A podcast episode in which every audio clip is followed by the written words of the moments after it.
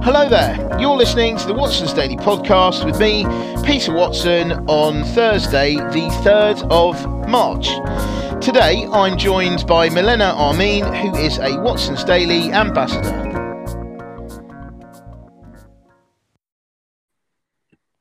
Hi there Melena, how are you today? Hi Peter, I'm doing well, how are you? Very well, thank you. I had a near-death experience, though. Uh, I just came back from the gym and I pushed myself a little bit too much. Uh, but I'm okay. It's fine. I'm I'm surviving. So let's go. I if I if I sound like I've got no energy, it's because I left it in the gym. So anyway, um, I'll try and find it again. So right, what did you find most interesting in today's Watson's Daily? Um, sorry, Peter, just before we start, um, are you on mute um, on on Zoom? Because I think there is double. Oh, is that right? Okay. No, I'm not. I am okay, because I, I am hear, now. I hear. Is that right? Yeah. Yeah, now it's better. I don't there know what go. happened, but. Yeah. Right. Okay. So. Um, okay. So just for all the listeners, uh, we can see each other uh, whilst yeah. we're doing this podcast. So that's why. Um, yeah. We've been talking. So um, today, uh, what I found most interesting was the story about cryptocurrency. Mm-hmm. So uh, the article that you mentioned in today's Watson's Daily is called "Crypto Firms Advised Against Loopholes," and it's an article from the Daily Telegraph.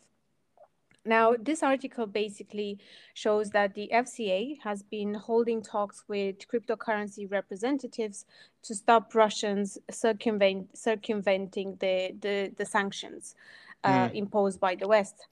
The, the British industry body, Crypto U K, has also written to companies urging them not to become a loophole for sanctioned Russians. So what tends to happen, basically, is that Russians are using cryptocurrency to convert their uh, rubles into Bitcoin or other cryptocurrencies to hold on to the value of their assets when, obviously, the ruble is falling. And it's also a way to transfer money out of the country. So it's it's used for, for various purposes. Mm. Now, the question is, is cryptocurrency, is using cryptocurrency a violation of these sanctions? Mm-hmm. Uh, well, it appears that it all depends on how you use it. And cryptocurrency uh, agencies and exchanges have said that they will block specific violations of these sanctions. However, what seems to be happening is that there are loopholes which still allow transactions to be done with Russia. So mm. this obviously undermines the efforts made by the West. Mm-hmm. A senior Ukrainian politician made the call uh, this week to cut Russia off across the board. So uh, we and we've already seen how the West, uh, specifically the U K and the U S, have said that they are afraid that this could obviously uh, be happening and this could uh, avoid uh, sanctions. Mm. Um, there, there are two, two, um, two sides to this. So there are there are people who want to see these um, to to want who want to see that cryptocurrency exchange uh, agency. Uh, enforce uh, the sanctions imposed by the West. But there are also some other people who seem to want to go further, such as Ukraine, who want to cut Russia off altogether. Mm-hmm. Because obviously they want to cut Russia off uh, from the global financial system, and this is another way to, to do it. Mm. So the original intended person, purpose of cryptocurrency is for people to be able to transact without any kind of centralized authority. Yeah. So that means without relying on banks as we are traditionally. Mm-hmm. So what I found very, very interesting and extremely surprising is the fact that in reality, most cryptocurrency transactions still go still go through through centralized cryptocurrency exchanges. Mm. So these cryptocurrency exchanges do still have the power to say who is allowed to send money and where. So if the exchanges don't allow the rules imposed uh, on on Russian individuals and Russian oligarchs and violate these sanctions, they can obviously suffer from the penalties imposed by the West. Mm. One very interesting point that the Financial Times made in, in their newspaper today, because they've written about this as well, was the fact that lawyers have said that crypto basically never forgets, because um, the way it's, it's originally been created, you are able to see and follow these transactions all the way through completion, and you are able to get evidence on crimes that have allegedly been committed if you do need so. So regulators can actually go back years from now and follow transactions and prosecute them if they if, if they do find that uh, they basically allowed people to um, to still conduct transactions when they were forbidden by the West to do so. So mm. exchanges will, currency exchanges will practically be on the hook as well. Mm. What's interesting as well, uh, and another thing that I wanted to mention, is the fact that Russia, the Central Bank of Russia, announced a thirty percent commission on foreign currency exchanges to stop Russians from selling out rubles. Yep. Now, if if Russians are still able to transact in cryptocurrency, this is obviously still going to damage the central bank's plan to keep ruble from crashing. Mm. So I still ha- I did check to see whether this thirty percent commission on foreign exchanges have, applies to cryptocurrency. I, mm. I, I didn't find any indications mm. to the contrary, mm. but that just means that people and Russians are still able to transact in crypto, mm. um, and they can still obviously um, hold on to their assets. Mm. Interesting. I mean, the thing is, is that I reckon, obviously, for most normal people, um, that's not really going to be an option. No. Um, however, for oligarchs, and these are the ones who everyone is trying to target, I sh- I would be very, very surprised if they haven't been on top of this mm. for years. You know, I think that the, the annexation of Crimea is was a big kind of test, mm. and ever since then, they I would imagine that if they've had good advice, and let's face it, they can pay, they can afford good advice, I would be surprised if something to do with cryptocurrency was not in their mm-hmm. you know in you know in their in their arsenal, really, because um as far as I know, and this is what this I mean this is I mean, this is from people that I've worked with or have known who have had a lot of money, right? So mm. there's things like safes, walk-in safes. There's, you know, artwork mm-hmm. and stuff like that. Um, you know, and and yet the problem with those is they're all physical assets that can yeah. be taken away if people are quick enough, right? But the good thing about the crypt, uh, crypto is that um, it because it doesn't exist, you don't have that problem. And so I would imagine that if you were, and I don't know, I mean, I should, I should ask my wife about this. Uh, I mean, I don't, she, she doesn't advise, she doesn't advise people like that. But the, I'm just thinking, you know, as part of advice to someone who is ultra, ultra wealthy, um, you do wonder whether there's a cryptocurrency strategy. I suppose the difficulty there is is making sure that you can definitely access it when you want it. Yeah, that's that's the bit, because you could have loads, but if you can't access it and turn it into currency you can use now, because you can't go to Starbucks, I don't think you can, and pay for it, pay for it in. Or can no. you? But I think most places, you are virtually, you know, ninety-nine point nine percent of places would not accept Bitcoin. I mean, yeah. um, so, so in that case, you are kind of, you know, scuppered, really. But I think that it looks here from what we're seeing that the, these platforms have quite a lot of power mm. in the sense that they facilitate all this stuff. But on the other hand, you could kind of think that maybe the government um, could have the power mm. because it could go to the platforms and go, "Hey, um, we, do, we we we, you know, we don't want you to be facilitating Russians. Do you want to be known as, you know, the company that facilitates dodgy oligarchs? Mm. And they may wait. So I don't know where the power is, you know, because if the power was with the crypto platforms, they could say, okay, we'll we'll cut them off, but you've got to be nice to us when you do regulation. But I think that it, the power is probably the other way round, with the yeah. with the government saying, well, you know, we might be slightly less horrible to you if you help us out here. Mm. Um, but I, I don't know what, I mean, obviously I don't know what's going to happen, but um, but I do think it is it is it is interesting. Um, it is interesting this um, because yep. it is a way around it all, isn't it? Yeah, and it's it, it's obviously um, cryptocurrency exchanges have um, def- have uh, somewhat um, somehow they have uh, defense, right? Mm. Saying, well, we didn't know, uh, this is not regulated. We tried our best to interpret these sanctions, but we mm. didn't know for sure. Mm. Um, so it's kind of like, I don't know if it's going to work. Like, I don't know mm. if, if whether a defense of I didn't know at the time works. But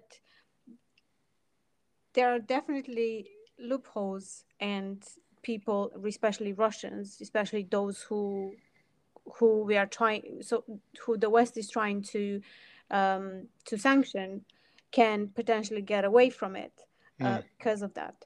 So I don't know, this could be one of the things that the government needs to um that governments around the world need to consider in terms of regulating cryptocurrency. Mm.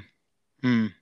Yeah, definitely. I mean, I think that the, the thing is with this this this is a yet another example where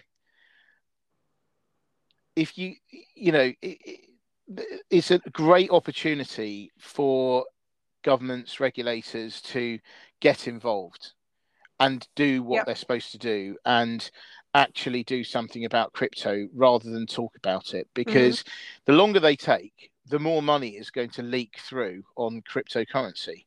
Yep. So um, they're going to have to, you would have thought they're going to have to do at least like an emergency fix first, mm. but then they're going to have to backfill it in with proper, proper legislation. But exactly. I don't know, are they going to exactly. do anything? I don't know. I mean, I, you would have thought that you might as well, if you're going to do it, you might as well do it now. Um, yeah, because so, it doesn't yeah. work. Uh, any laws don't work retrospectively. Mm. Yeah. So we shall we shall see what happens with that. But um, yep. I think that that is a that is a big loophole, mm. big loophole. Yeah. So sure. um, yeah. Um, so um, well, thank you very much for that. I think that's an interesting. It, it's an inter- It is a very interesting theme. That. Um, mm. Anyway, um, we'll, we'll we'll move on to uh, a story I thought um, I would talk about today. Obviously, we talk a lot about um, Russia, Ukraine. Um, it's difficult not to, um, and obviously we've we've done a bit there, but slightly indirectly. Um, yeah. But what I'm going to what I um, would like to talk about today is um, the acquisition by Netflix of uh, a games company called Net Games, uh, Next Games rather. Mm-hmm. Now, it's not actually for that much money, so it's quite small, really. Although, I mean, it is sixty-five million euros, right? So, um, I mean, for most people, that's quite a lot of money, yeah. e- even if you're an oligarch. E- e- even if you're an oligarch. But the reason why I say that it's a bit small um, is when you compare it to the seventy-five billion dollars billion mm-hmm. dollars um, that Microsoft is paying for Activision Blizzard. Um, it is rather a lot smaller. However, the thing I like about this, well, so the reason why, why am I mentioning it today? I'm mentioning it today because I do think it's a really, this is a theme that is, you know, gathering momentum. You've got um, uh, everyone's looking for content.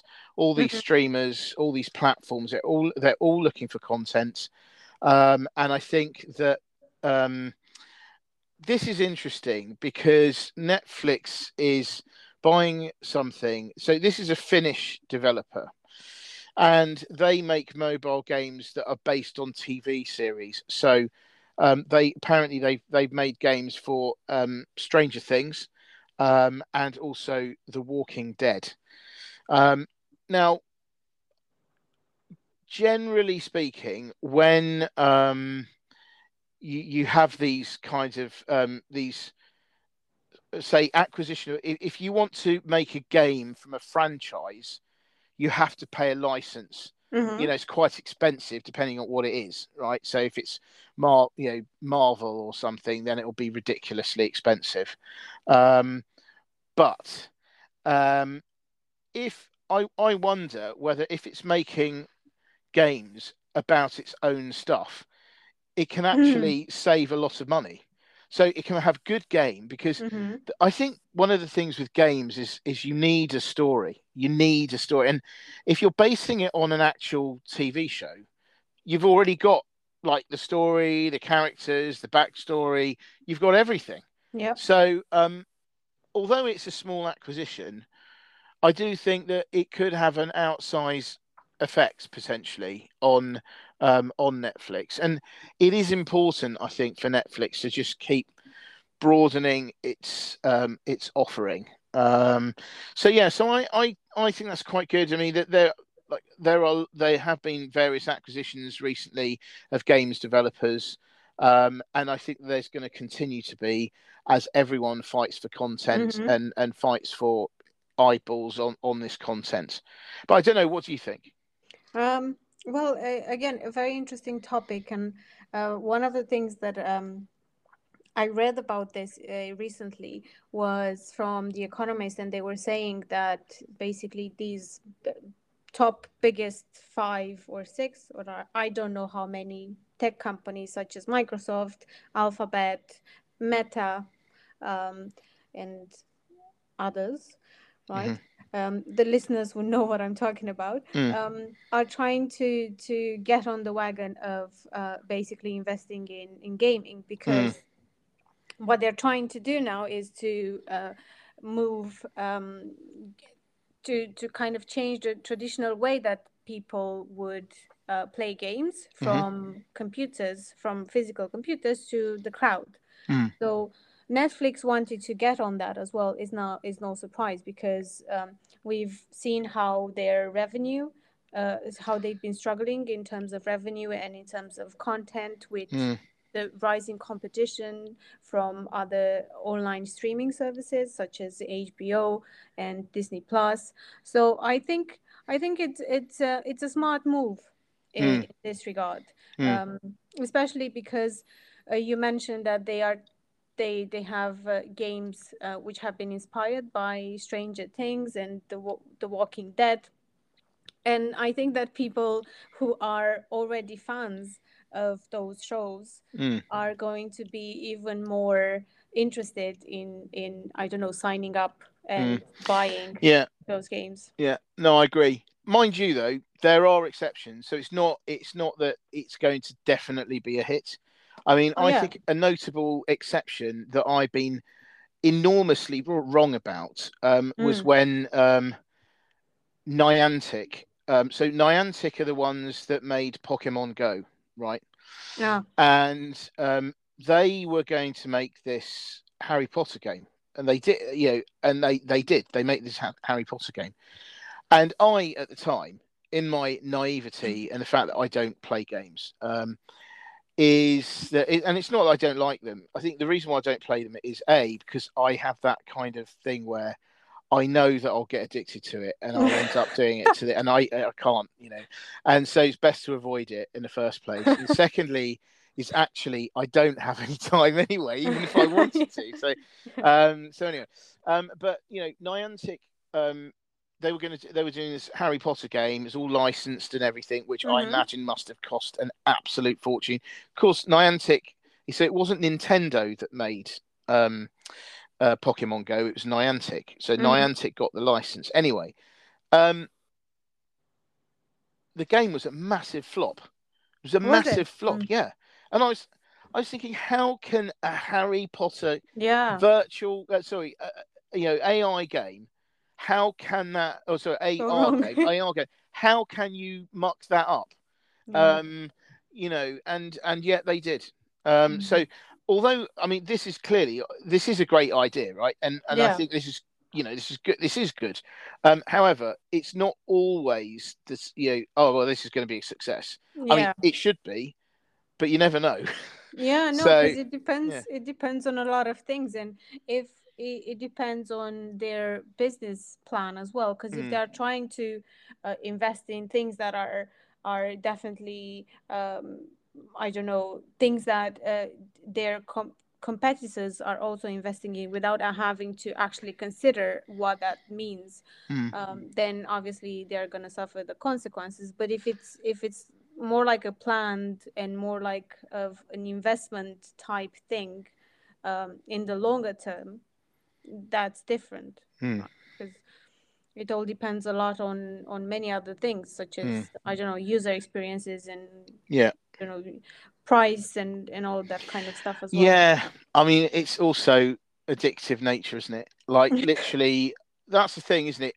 It's it's not always, I mean, I, I, you know, from stuff I've seen, it's not always the best graphics, the best sound, the best this, the best that. It's mm. all about playability. It's, does it make you want to keep playing?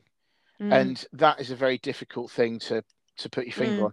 And I, I know this is like only bit, only a tenuous link really to what we're talking about. But I mean, that's why I think, for instance, Nintendo is such a great company. It can be such a great company because it's got such a long experience of making so many famous games that have stood the test of time. Um, and, uh, you know, you do, you do think, oh, you know, they've got such a great back catalogue. Yeah. You know, they need to do more with it. Um, but um, but anyway. Yeah. Well, I, I was never a fan of playing games, but my brother, when he was little, so he played, I think, Ma- Mario. Yeah. Until the actual game um, um, started to burn. So it actually My word. Helped. So I think that... he played twelve hours. That. My parents weren't home. That is impressive. It actually melted that we had to throw it away. So,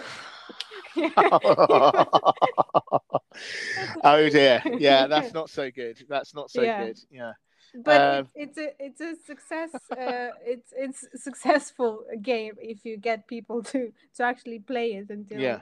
they actually collapse or something. Yeah, yeah. Actually, yeah. and and again, uh, sorry, uh, if you if you do look on Netflix, there is there is a documentary I saw about a year or so ago about the gaming industry and Nintendo and how it, you know, how it mm. all advanced. Absolutely fascinating it is, you know, to see how it came from where it was. I mean, did you know, do you know the game Pac-Man? Yeah. Okay. Do you know how Pac-Man got its shape? No. Right. So basically they were working on this, apparently, according to this thing, they're working on the game and they went for lunch and they had pizza mm. and someone cut the shape out the pizza mm-hmm. and they literally, and they looked at it and went, oh yeah, why don't we use that? And that's why Pac-Man looks like Pac-Man. Ah. There you go. See, see, right. You learn all sorts of things on this, don't you? I mean, it's not just commercial awareness and, you know, markets and stuff. It's the origin of games. So there you go. I'll, um, I'll look up that, that documentary. Yeah, it is, it is really good. I forgot what it's called, but it is really good. Um, anyway, um, okay, well, look, it's been great. Uh, I could go on for ages, to be honest. Um, yeah, but anyway, me too. Yeah. Uh, but anyway, but thank you very much indeed for your time, um, uh, Melena. It's, it's been brilliant. And uh, thank you for the um, for the listeners for listening. Um, yeah, thanks a lot. Yeah, see you tomorrow. We'll be back tomorrow. Yeah. All right. Yeah. See you then. Bye. Bye. Bye.